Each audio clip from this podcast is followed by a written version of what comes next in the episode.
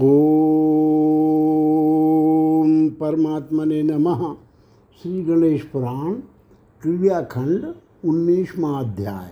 विनायक की बाल लीला के प्रसंग में दैत्य नरांतक द्वारा दो दैत्यों, कूप तथा कंदर को काशी नगरी में भेजना, कूप का कुआँ और मेढक बनकर तथा कंदर का बालक बनकर विनायक को मारने का प्रयत्न करना। विनायक द्वारा लीला पूर्वक दोनों का परस्पर वध कराना। ब्रह्मा जी बोले, महादैत्य नरांतक ने बालक विनायक के द्वारा ब्राह्मण का वेश धारण किए हुए ज्योतिषी असुर के वध का समाचार सुनकर कूपक नामक असुर तथा ब्रह्मा के द्वारा वर प्राप्त किए हुए पराक्रमी कंदरासुर को बहुत से वस्त्र तथा विविध प्रकार के रत्नों की भेंट देकर काशीराज के नगर में भेजा। दैत्य नारायण तक बोला, तुम दोनों शीघ्र ही शुभ मुहूर्त में उस बालक विनायक के वध के लिए जाओ। उसके द्वारा विविध उपायों से मारे गए असरों का तुम लोग बलपूर्वक बदला लो। ब्रह्मा जी बोले, इस प्रकार उससे आज्ञा प्राप्त वे। दोनों कूप और कंदर नामक असुर चतुरंगनी सेना लेकर दो कोष की दूरी पर चले गए। पुनः वहाँ से सेना को लौटाकर बड़ी प्रसन्नता के साथ वे आगे बढ़े। दोनों मार्ग में विचार करने लगे कि तदनंतर कूप ने कंदर से कहा, मैं कुआँ बन जाऊँगा और तुम बालक बन जाना। तब तुम खेलते खेलते उस विनायक को प्रयत्न करके मेरे अंदर अर्थात कुएँ में ढकेल देना। मैं मेढक बनकर भक्तक्षण उसे खा जाऊँगा। इस बहुत बड़े कार्य को करके हम दोनों अंतर ध्यान हो जाएँगे। इस प्रकार मन में निश्चय करके वे काशी राज के महान नगर काशी में पहुँचे। वहाँ पहुँच कर कूप नामक असुन काशी राज के आँगन में एक विशाल कुएँ का रूप धारण कर लिया और कंदर नामक असुर छोटा बालक बन गया और बालकों के साथ खेलने की इच्छा करने लगा। काशीराज ने जब अत्यंत निर्मल जल वाले उस कुएँ को देखा तो वे बड़े प्रसन्न हो गए। फिर उन्होंने कुएँ के अंदर झांका तो उन्हें वहाँ एक मेढक दिखाई दिया। वह मेढक सुंदर बाणी में ध्वनि कर रहा था। उसका वर्ण पीला था और वह देखने में अत्यंत भयानक था।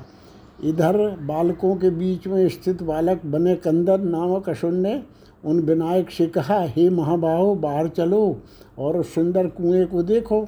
तब उसी समय उन्होंने बालकों के साथ बाहर आकर उस कुएँ को देखा। उस अत्यंत रमणीय कुएँ को देखकर बालक विनायक, अन्य बालकों के साथ विविध भावों के प्रदर्शन का खेल तथा छुपने और पकड़ने का खेल खेलने लगे। मध्यान्ह काल में वे सभी बालक जल के अंदर उतरकर आपस में जल फेंकने की क्रीड़ा करने लगे। फिर वे जल में डुबकी लगाने लगे। फिर बाहर निकलने तथा दूसरे को डुबकी लगाने, लगवाने और बाहर निकालने का खेल खेलने लगे।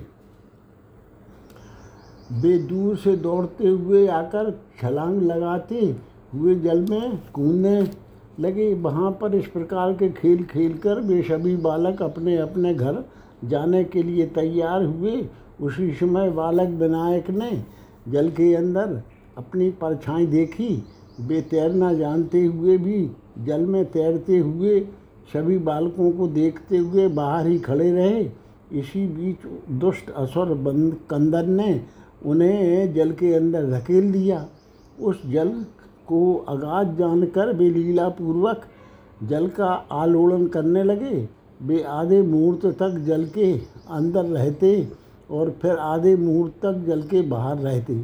तदनंतर वे जल में डूबने की लीला करने लगे और एक सामान्य शिशु की भांति डूबने से बचने के लिए पैरों तथा करकमलों का बार बार इधर उधर फेंकने लगे। यह देखकर सभी बालक इधर उधर भाग दौड़ करने लगे। तभी बालक विनायक ने उस असुर कंदर के पैरों को दृढ़तापूर्वक पकड़ लिया और वे प्रयत्नपूर्वक उसे उस कुएँ के अंदर खींच ले गए। बालक विनायक ने उस असुर कंदर को बलपूर्वक पानी के अंदर डुबोया तो वह छोड़ो छोड़ो, ऐसा कहने लगा। विनायक ने भी उससे कहा, तुम भी मुझे छोड़ो छोड़ो। वे दोनों समान बल वाले थे, कभी डूबते थे तो कभी ऊपर आ जाते थे। हिरण्य कशिपु तथा भगवान लक्ष्मी नरसिंह के समान ही दोनों अपराजीय थे। बहुत समय तक असुर तथा बालक विनायक दोनों उस कुएँ के अंदर ही रह गए। तो यह देखकर सभी बालक आर्त स्वर में रोने लगे और कहने लगे कि बालक विनायक की मृत्यु हो गई है। उस प्रकार के अपशकुन के शब्द को सुनकर नगर की स्त्रियाँ वृद्ध तथा बालक वहाँ आ पहुँचे। काशीराज भी विलाप करने लगे और बोले, अब क्या किया जाए? कोई कहने लगा आगाज़ जल वाले कुएँ में वह बालक विनायक जीवित कैसे बचे रहेगा? दूसरा कहने लगा कि यदि इसे शीघ्र ही जल के बाहर निकाल लिया जाए तो इसके बचने का निश्चित ही कोई उपाय किया जा सकता है। इस पर राजा बोले कि निश्चित ही जो को, जो कोई जो कुछ भी मांगेगा, उसे वह अवश्य दी, ही दिया जाएगा। इतना ही नहीं, मैं अपना जीवन भी दे दूँगा।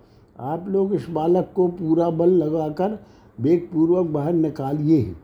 राजा के द्वारा कहे गए इस प्रकार के वचनों को सुनकर तीन व्यक्ति कुएँ के अंदर प्रविष्ट हो गए। वे दो, तीनों दैत्यों, दैत्य द्वारा की गई माया के प्रभाव से जल में डूब गए। यह देखकर अन्य किसी ने उस कुएँ में जाने का मन नहीं बनाया। तब राजा बालक राजा बालक विनायक के लिए शोक करने लगा। राजा बोले, मैंने ऐसा कौन सा दुष्कर्म किया था जिससे कि मुझे इस प्रकार का दुख भोगना पड़ रहा है? इस बालक को मैं अपने सुख के लिए क्यों लाया? यह तो दुखदाई हो गया। मैं उसके माता पिता को तथा लोगों को अब अपना आम मुख कैसे दिखलाऊँगा?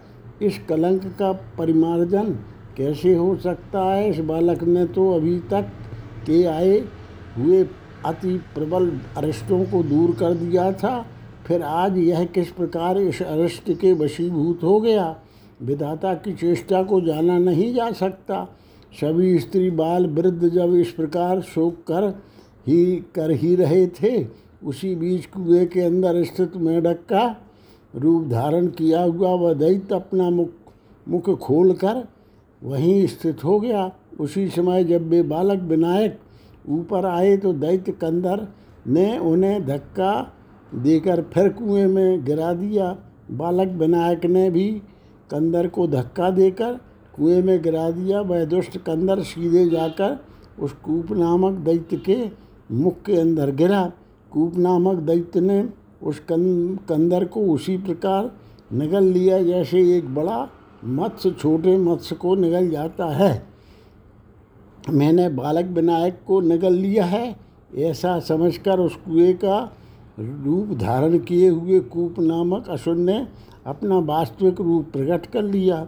तदनंतर वह कूप नामक असुर अपने यश से अर्जित गगनचुंबी आत्म प्रशंसा का स्वयं गान करने लगा कि आज मैं सभी दैत्यों के ऋण से उरण हो गया हूँ। इसके साथ ही बालक विनायक को बलहीन भी मानकर वह मन ही मन प्रसन्नता से भर उठा। उसी समय कंदन नामक असुर अत्यंत क्रुद्ध होकर उस कूप के विशाल उदर को चीरकर बाहर निकल आया और यह देखकर बालक विनायक शीघ्र ही क्षण भर में अंतरहित हो गए। मेरा उदर इसने फाड़ डाला। यह समझकर कूप ने भी अत्यंत क्रुद्ध होकर उसके गले में तब तक काटा जब तक उसके प्राण नहीं निकल गए। इस प्रकार आपस में ही अत्यंत व्याकुल होकर एक दूसरे का वध कर देने से वे दोनों दैत्य भूमि पर गिर पड़े। उन दोनों के परस्पर हाथ तथा पैरों के मसलने से काशी नगरी का कितना ही हिस्सा चूर चूर हो गया। जिस प्रकार सुंदर और सुंदर दोनों दैत्य आपस में ही युद्ध करते हुए मर गए थे, वैसे ही वे कूप तथा कंदर नामक असुर भी परस्पर युद्ध करते हुए मृत्यु को प्राप्त हुए। राज सेवकों ने मरे हुए उन दोनों असुरों को खींचकर नगर से बाहर फेंक दिया। उसी क्षण राजा के प्रांगण में स्थित वह कुआँ विलीन हो गया और लोगों ने देखा कि बालक विनायक सभी बालकों के साथ पूर्ववत क्रीड़ा कर रहे हैं। उसी समय सभी बालक, राजा तथा अन्य सभी लोग आश्चर्यचकित हो गए। कुछ लोग आपस में कहने लगे कि जो कपटपूर्ण व्यवहार करता है, वह निस्संदेह स्वयं भी उसी प्रकार समूल विनष्ट हो जाता है, जैसे दीपक बुझाने के लिए आया हुआ पतंगा स्वयं भस्म हो जाता है। साक्षात काल भी इस बालक विनायक के एक रोम को भी हिलाने में समर्थ नहीं है। इस अवतारी पुरुष के सामर्थ्य को हम लोगों ने भली भांति परख लिया है। कामदेव भगवान शंकर पर विजय प्राप्त करने गया, लेकिन स्वयं ही भस्म हो गया।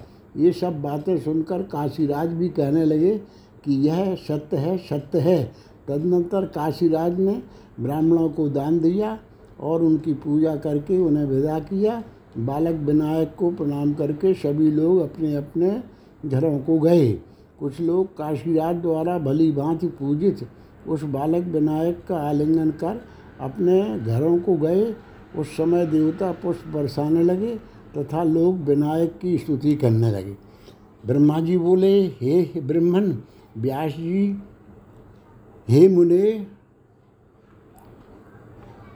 हे ब्रह्मन, व्यास जी, हे मुने, इस प्रकार यह निश्चित हो, होता है कि कर्तव्य और अकर्तव्य, वायु का वेग, माया का स्वरूप, पुरुष का भाग्य तथा राक्षस का आचरण ठीक से जाना नहीं जा सकता है, ऐसे ही पर, परमात्मा के अवतार के गुणों को भी जाना नहीं जा सकता। इस प्रकार श्री गणेश पुराण के क्रीड़ा खंड में बाल चरित के अंतर्गत कूप और कंदर के वध का वर्णन नामक उन्नीसवां अध्याय पूर्ण हुआ। बीसवां अध्याय, बालक विनायक की बाल लीला के संदर्भ में विनायक द्वारा अम्बासर आदि तीन दैत्यों के वध का वर्णन। व्यास जी बोले, हे चतुर्मुख ब्रह्मा जी हे ब्रह्मन, हे भगवान, काशीराज के घर में उनके पुत्र का विवाह कब संपन्न हुआ, उसे आप मुझे विस्तार से बतलाइए। ब्रह्मा जी बोले, एक अरिष्ट जब तक विनष्ट होता है, होता तब तक दूसरा अरिष्ट पुनः आ पहुँचता। काशीराज जब तक यह सोचते कि इस अरिष्ट के दूर होने पर पुत्र का विवाह करूँगा, तब तक दूसरा अनिष्ट, अरिष्ट आ उपस्थित होता। कूप तथा कंदन नामक असुरों का वध हो जाने पर तीन अन्य राक्षस आ उपस्थित हुए, जिनके नाम थे अंधक अम्भासुर और तुंग। ये तीनों ही देखने में अत्यंत क्रूर थे। ये तीनों बालक विनायक के वध की इच्छा से आए थे। तब विनायक के साथ उनका युद्ध हुआ। उनके युद्ध का समाचार सुनकर ब्रह्मा आदि देवता भी भाग गए थे। उन राक्षसों ने दिशाओं के हाथियों का भी मर्दन कर दिया था। फिर देवताओं की, क्या बात? कश्यप का वह पुत्र कब हमें दिखाई देगा? उसे हम अनेक प्रकार से मार डालेंगे। ऐसा निश्चित कर वे राक्षस आए थे। अभी तक जितने भी वीर उसके वध के लिए भेजे गए सभी मृत्यु को प्राप्त हुए हैं, लेकिन हम उसे मार डालेंगे, उसे जीते बिना हम अपने घर वापस नहीं लौटेंगे। हम लोग अग्नि का स्वरूप धारण कर कश्यप मुनि के इस पुत्र को मार डालेंगे।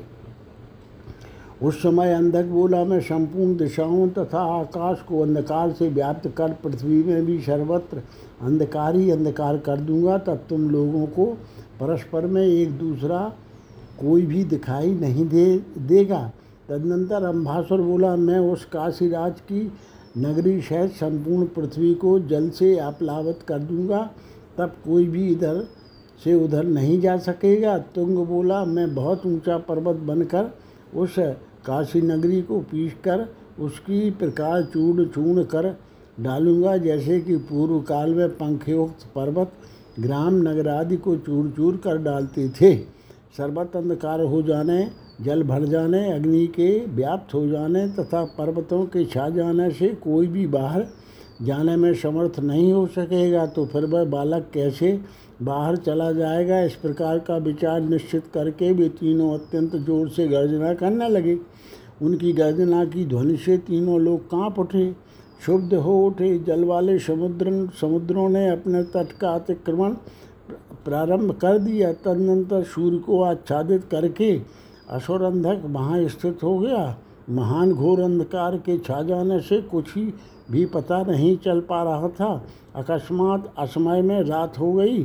जो लोग व्यापार आदि कर्मों में लगे थे, स्नान कर रहे थे, जप में संलग्न थे, हवन कर रहे थे, तपस्या कर रहे थे, वेदों का स्वाध्याय कर रहे थे विवाह उपनयन आदि संस्कारों को संपन्न कर रहे थे। भगवान नाम संकीर्तन में तल्लीन थे, पुराणों का पाठ कर रहे थे, ब्राह्मणों तथा देवों का पूजन आदि कर्म संपन्न कर रहे थे और नाना प्रकार के कर्मों को कर रहे थे तथा व्रत आदि के अनुष्ठान में लगे थे। उन्होंने यह देखा कि रात हो गई है। वे लोग कहने लगे कि क्या विंध्या, विंध्य पर्वत ने सूर्यमंडल को रोक दिया है, अथवा प्रलय होने वाला है, या सूर्य ग्रहण लग गया है, ऐसी ही बातें सब, सभा में विराजमान राजा से पंडितों ने भी कही। जब तक वे लोग इस प्रकार का विचार कर ही रहे थे कि गायें अपने अपने घरों को लौट आईं, अकल्पित समय में ही लोगों ने अपने अपने घरों में शानद दीप जला दिए अभी सूर्यास्त कैसे हो गया? ना तो भोजन बना है और ना किसी ने भोजन ही किया है, ऐसा कहते हुए स्त्रियाँ अत्यंत आश्चर्यचकित हो गईं। कुछ स्त्रियाँ दूध दुहने लगीं। उस समय लोग दीपक तथा लकड़ी के दीपक मशाल जलाकर अपना कार्य कर रहे थे। व्यापारी जन तथा ब्राह्मण आदि बड़े कष्टपूर्वक कार्यों को पूरा कर रहे थे। उस समय सेवकों कामीजनों, आलसियों, सोए हुओं तथा निद्रालु जनों को बड़ा ही आनंद प्रतीत हुआ। इस प्रकार अंधकार सुर के द्वारा सर्वत अंधकार कर दिए जाने पर अम्बासन नामक दैत्य ने मेघ बनकर हाथी की सूर्ण के समान मोटी वर्षा की धारा प्रारंभ कर दी। उस समय क्षण मात्र के लिए बिजली के चमकने पर ही लोग अपनी वस्तुओं को देख पा रहे थे। वर्षा की मोटी धारा से भयभीत होकर लोग अपने घर के अंदर ही बैठे रह गए। उस भारी पानी की धारा से बड़े बड़े कई भवन गिर गए। घरों की दीवारें टूट गईं। जन समूहों में कुछ लोग घरों के अंदर ही, अंदर तो कुछ बाहर रहकर मर गए। झंझावात से आहत वृक्ष भूमि पर गिर पड़े। कड़कती बिजली ने बहुत से घरों तथा वृक्षों को जला डाला। लोगों से परिव्याप्त तथा सभी प्राणियों से भरी हुई बहन काशी नगरी उफान मारती हुई नदियों के कारण समुद्रों द्वारा डुबाई जाती हुई सी लग रही थी। ब्रह्मा जी बोले उस प्रलय को दैत्यों द्वारा उत्पन्न मा, माया जानकर करुणा सागर उन विनायक ने अपनी योग माया के बल से तत्क्षण ही एक बहुत ऊँचे बट वृक्ष को उत्पन्न किया। जो अनेक प्रकार की लताओं तथा गुल, गुलमों से सुशोभित था। वह भी योजन विस्तार वाला, स्वयोजन विस्तार वाला था और जटाओं तथा शाखाओं से समन्वित था। तदनंतर भी विनायक एक बहुत बड़े पक्षी के रूप में वहाँ स्थित हो गए। उस पक्षी ने अपने गगनचुंबी पंखों को भूमि में लगा दिया और जिससे आकाश को छू लिया। और काशी नगरी को प्रकाशयुक्त बना दिया। उस विशाल जलराशि को अपनी चोंच से पक्षी रूप विनायक ने उसी प्रकार पी डाला, जैसे कि कोई जंगली हाथी छोटे से गड्ढे के जल को अपनी सूंड से पी डालता है। उस समय लोग प्रसन्न होकर कहने लगे, विघ्न दूर हो गया है और जल भी समाप्त हो गया है। अंधकार के दूर हो जाने पर उन्होंने उस गहन बट वृक्ष को देखा, साथ ही उन्होंने एक अद्भुत स्वरूप वाले पक्षी को भी देखा, जैसा कि ना तो देखा गया था और ना सुना ही गया था। सभी लोग उसकी शरण लेने की दृष्टि से उस बस वृक्ष के समीप गए। अश्वों, हाथियों, रथों, ऊँटों, पालकियों, स्त्रियों तथा दासों सहित काशीराज भी उस बट वृक्ष के नीचे चले आए। दूसरे पशु कुत्ते, बिल्लियाँ तथा वन्य पशु भी वहाँ आ गए। बालक विनायक के प्रभाव से ना तो वृष्टि ही हो रही थी और ना वहाँ अंधकार ही था।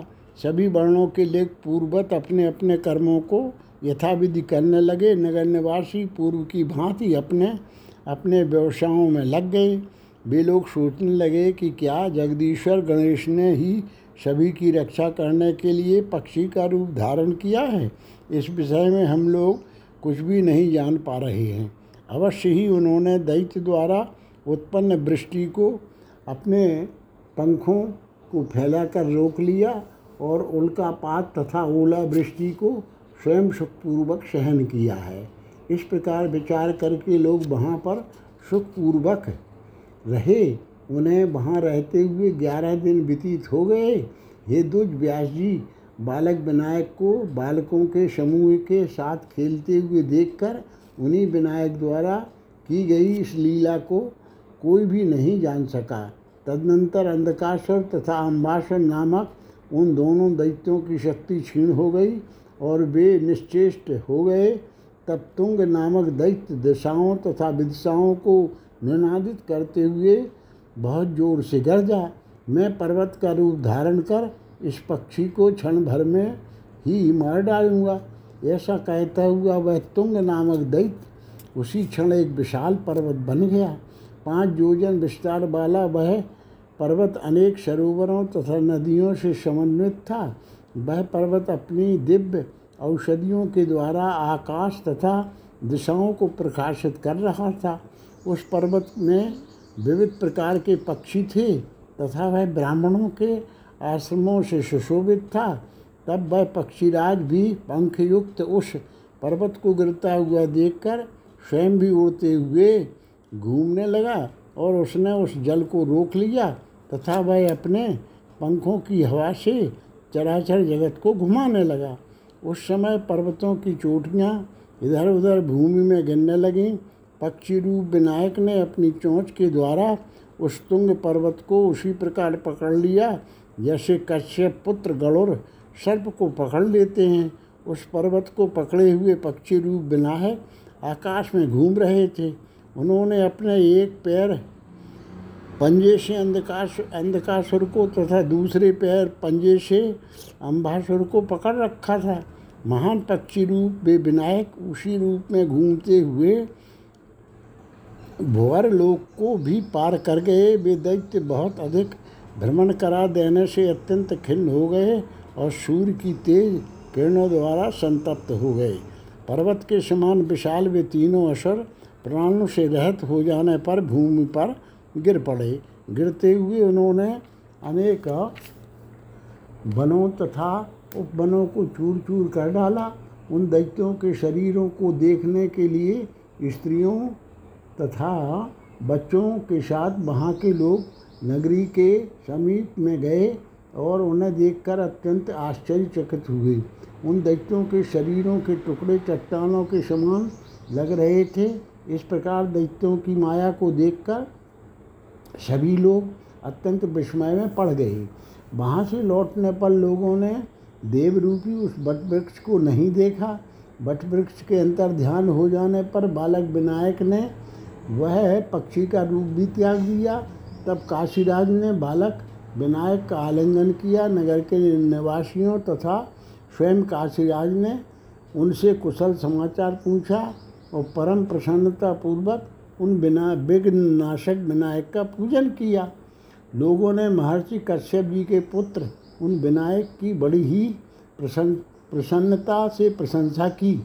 हे देव, हम लोग उन दैत्यों द्वारा उत्पन्न की गई उस महान माया को नहीं जानते हैं। और आपके सामर्थ्य तथा गुणों को भी हम नहीं जानते हैं, जिनका वर्णन करने में वेद भी कुंठित हो जाते हैं। आपने लीलापूर्वक हम सबकी रक्षा की है और महान संकट से मुक्त कराया है।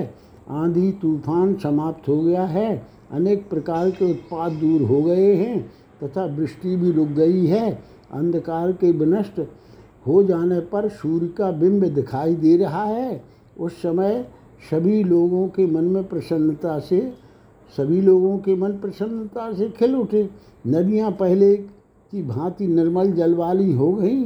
जैसा पहले था, वैसा ही सब कुछ हो गया। देवताओं ने देवादिदेव उन विनायक के ऊपर फूलों की वर्षा की।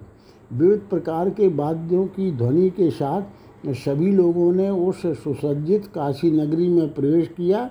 उन्होंने ब्राह्मणों को बहुत सा दान यह कहते हुए हुए दिया कि इस दान से विनायक देव के, देव हम पर प्रसन्न हों।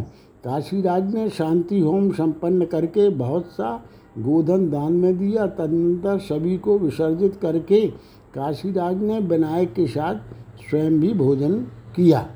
इस प्रकार श्री गणेश पुराण के क्रियाखंड में बाल चरित्र के अंतर्गत अम्बासुर अंधकासुर तथा तुंगासुर नामक तीन दैत्यों के वध का वर्णन नामक बीसवा अध्याय पूर्ण हुआ।